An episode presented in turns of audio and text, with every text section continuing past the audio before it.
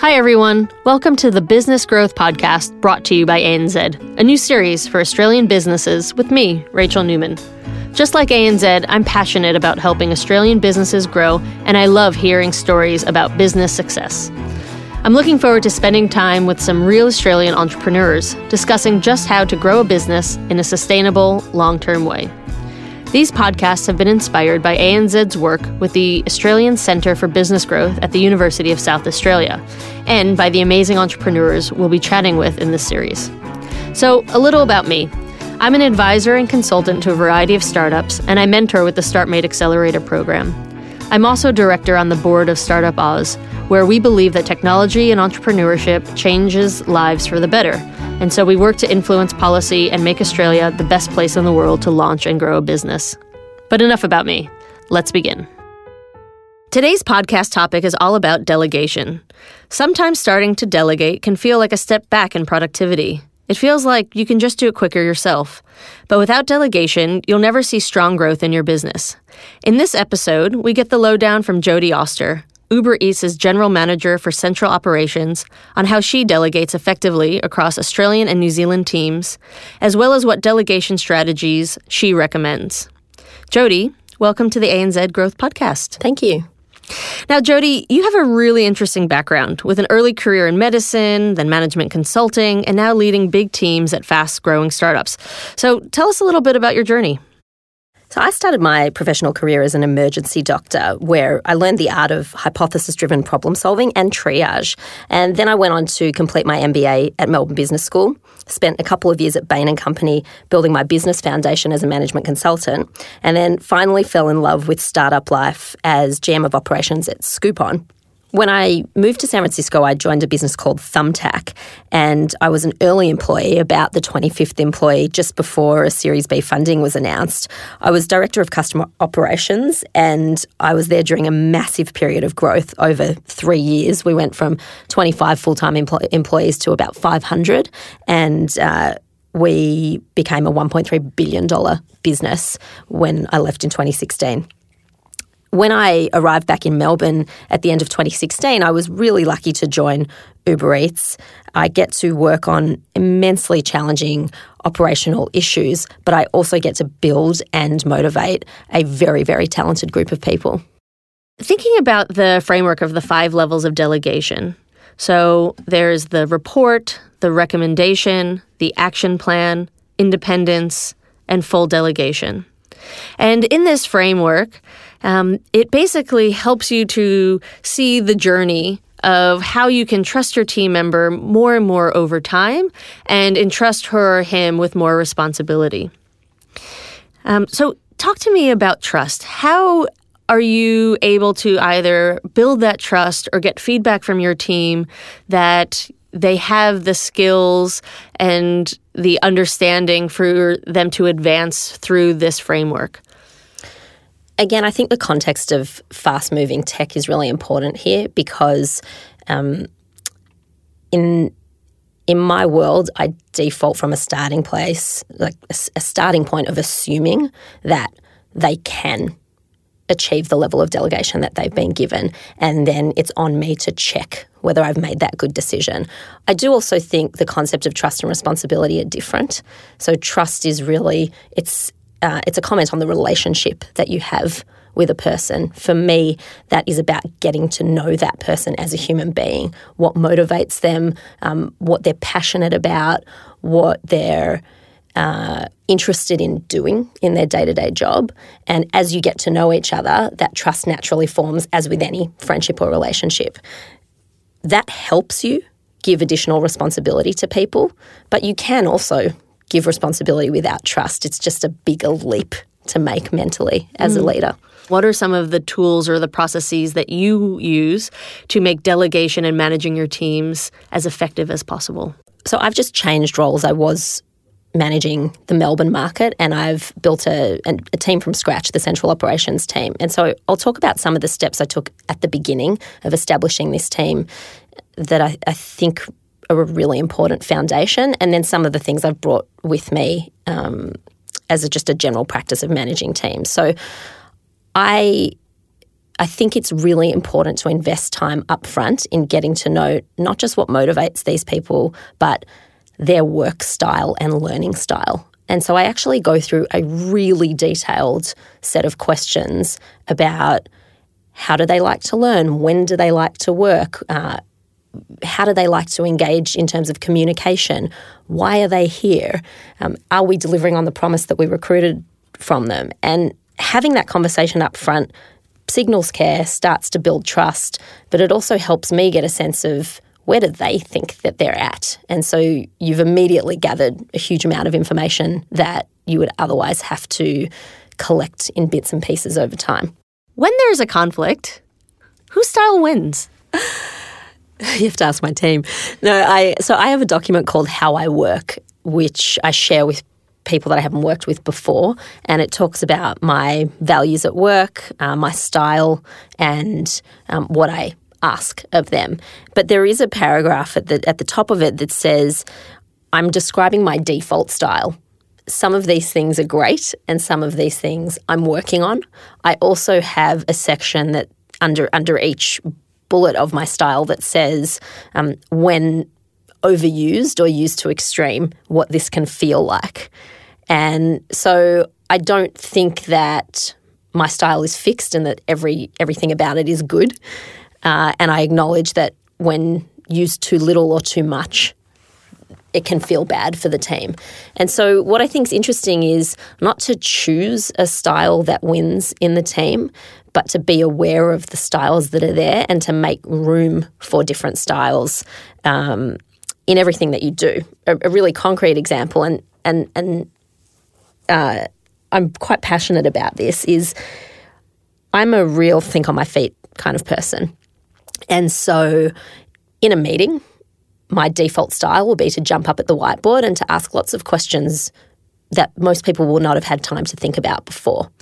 For people who don't think on their feet or who need a little bit more time to think and respond, what I need to do is send a little heads up before the meeting to say, hey, we're going to be talking about this, have a think about it in advance.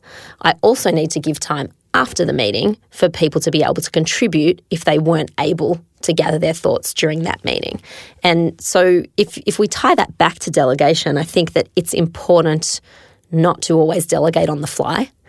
If decisions are made always when you're thinking on your feet in the middle of a meeting, some people may miss opportunities to step up and have uh, more responsibility delegated to them.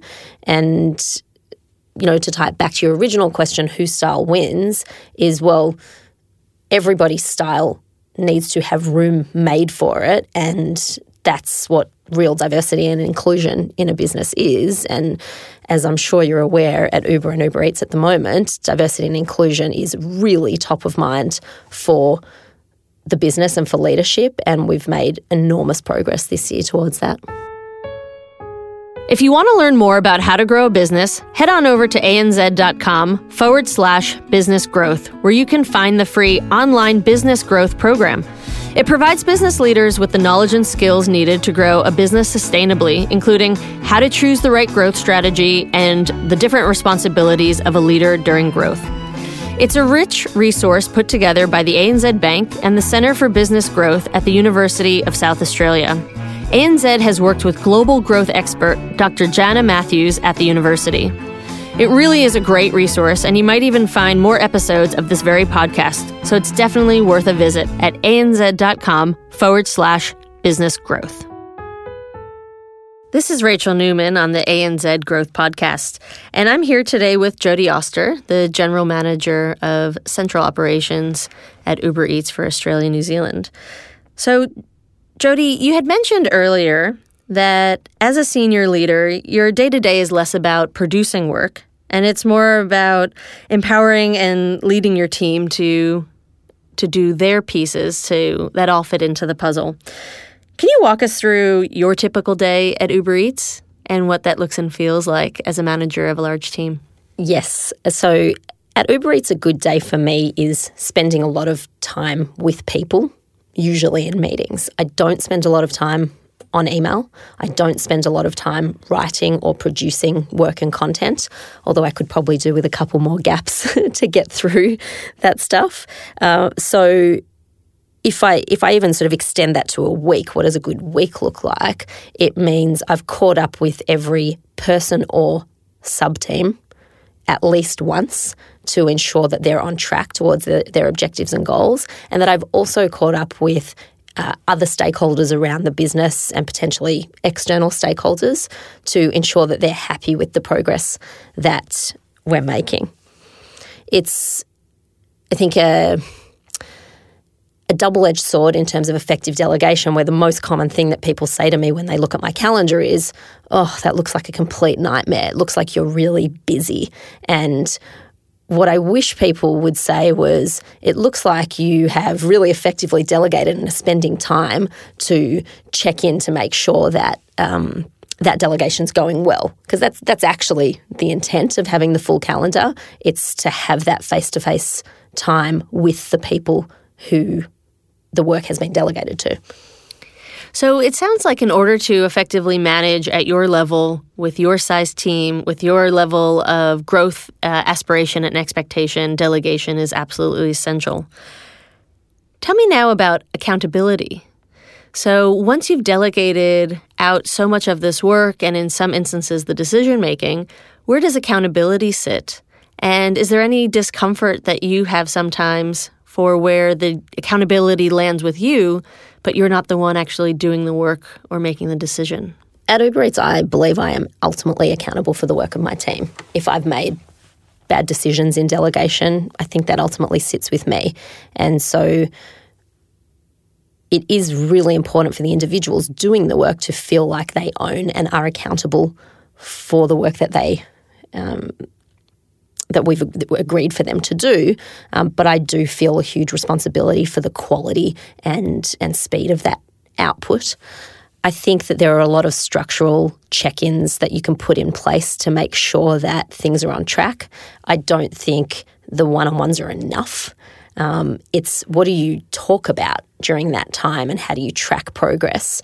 So, what I do try and do is have a centralized repository of all the goals and key results, and I ask people to to update that tracker on a, a weekly basis, ideally. And that's not just for me; that's accountability to each other. We said as a team that we were going to achieve this, and I am standing up and saying to you on a weekly basis, here's how I'm tracking. I'm on track, I'm off track. I really need to raise my hand that things aren't going well.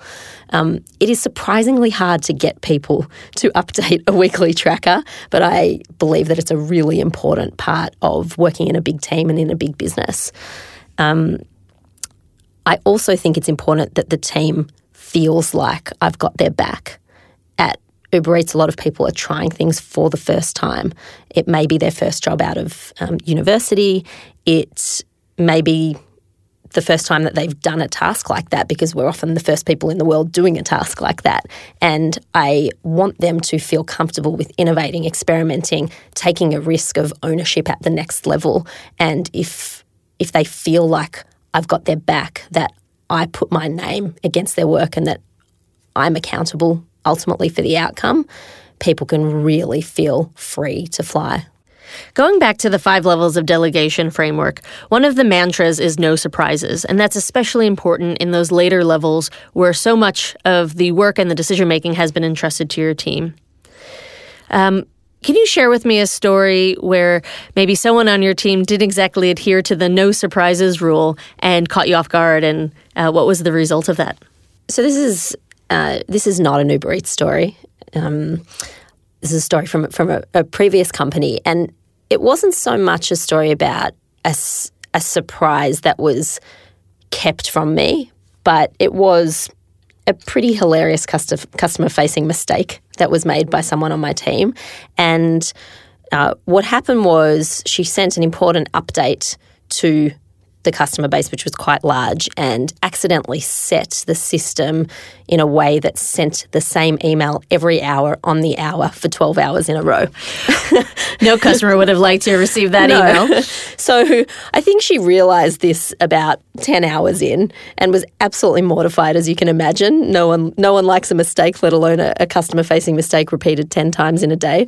And what what I like to think that I created was I didn't want to I didn't I didn't want her to feel so deflated that we would have to go all the way back to the beginning of the delegation levels. She's a really competent person. It was a unfortunately an easy mistake to make. And so it was really important for me to say, okay, I acknowledge the mistake's been made. I don't think we need to dwell on how bad the impact of this is. You, have made it, you know. So let's work out what happened so we can put these checks in place next time so that it doesn't happen again to you or anyone else. But not necessarily take that as a terrible signal that she needs to be downgraded in her level of responsibility. And that's really important for me. If you want people to feel like they can fail and get back up, um, it's just taking that mistake really in context. And uh, like fortunately or unfortunately my my anchor point is medicine. And it literally is okay nobody died. Let's carry on and and so I'm I'm lucky in that sense that uh, I've I've seen a lot worse, and what happens in business is not usually anywhere near as bad as what I saw in emergency medicine. So I can be quite lighthearted and, and optimistic about it for the person, and it's at those moments when your willingness to trust and continue to offer responsibility at a higher level is the most meaningful. I think that's such an important point because, you know, we talk about this trust continuum, um, and especially where uh, in some instances you stick your neck out and you say, I'm going to come from a baseline of trust, and they're either going to prove or disprove it. I think there's that important nuance on top of it, which is sometimes they are going to fail, and I, as a leader, need to decide if that is an indication that they are maybe one rung too high on the delegation ladder or actually this is the right place.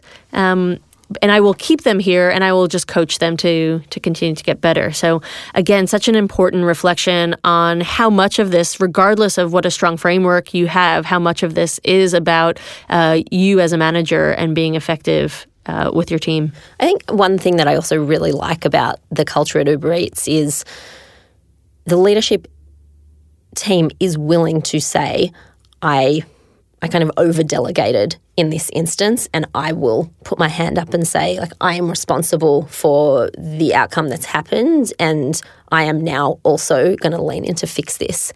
And I think I've I've seen and worked in places where the opposite has happened, and everybody just sort of steps back and says, "Oh, like." Was, wasn't me and points fingers. And I think that is a terribly disheartening and, and often toxic environment to work in. And I'm proud to say that in our business, people really do um, have each other's backs. If you're serious about growing your business, then talk to an ANZ business banker today about ANZ's one day business growth seminars. The free seminars are a unique initiative with the Centre for Business Growth at the University of South Australia. The seminars are perfect for business owners looking to grow but unsure how to progress to the next level and they're open to both ANZ customers and non ANZ customers. To find out more, talk to an ANZ business banker or visit anz.com forward slash business growth. That's anz.com forward slash business growth. Today I'm talking with Jodie Auster, General Manager for Central Operations at Uber Eats here in Australia and New Zealand, about delegating in your business. Now, we've reflected quite a bit around delegation and your personal leadership style, but I imagine there also comes a time where you need to pass this wisdom and this skill set down into others. So, how do you teach and train your delegation style or just delegation in general to your next level of managers who they themselves have people under them? I think the the typical scenario that pops up is somebody all of a sudden finds themselves with one or two direct reports for the first time. And usually the pattern that I see is they continue to do as much work as they were doing before, and they layer on top of that the need to manage two other people. And that, that's a lot of work. That's sort of 150% capacity, and it, it doesn't go well for people. So for me, it's the constant prompting of that person in our weekly one on ones of do you really need to be doing this thing? Who can you trust on your team to do this thing? And what um, structural things do you have in place to ensure that they're doing it to the, the quality that you, um, that you insist on when you do it yourself? Also, I model all of the structural things that I think are really important for them to do with their team. And if they feel like those things are effective, you see them replicating it with their team. So at Uber Eats, the people that I've uh, that I worked with in Melbourne are doing quarterly um, planning and goal setting days, and they're using a similar format to what I use because they found it to be a really effective check in point and um, point of agreement around what we are going to set out to achieve. I think the business in general really believes in and supports frequent one on ones. Uh, I've seen people using my format of one on ones, I've seen them trying other things. Um, and so it's modeling the behaviors and cadence of check ins that they can then take with them, as well as constantly prompting them to delegate. You know, it's like really have a conversation about it. Say, look, help me understand why you're doing this task. You say to me, you've got a lot on your plate. How can we shift from doing to coaching and leading um, over time? I do think the the hardest level though is a new manager because you still are required to have that player coach combination, and I think those people fall under the most stress in an organisation. Um, it's it is a little bit easier as you progress because the the production of work I think goes down. Now, in your career, you've seen many managers, people who have managed you, your peers, and as you just mentioned. Uh, junior managers that you've then trained. Um, how much of this skill around delegation uh, is learned, or how much is innate? I, I actually think it can all be learned, but I think your underlying personality and orientation towards people has a big influence on how easy it feels for you. Uh, if you have real trouble um, not being in control, then I think delegation is really hard. If you start from a place of mistrust of the quality of other people's work, if you start from a place of not assuming positive intent, then all of this is much harder. You can force yourself to do it and people can still go through the motions, uh, but it's a struggle.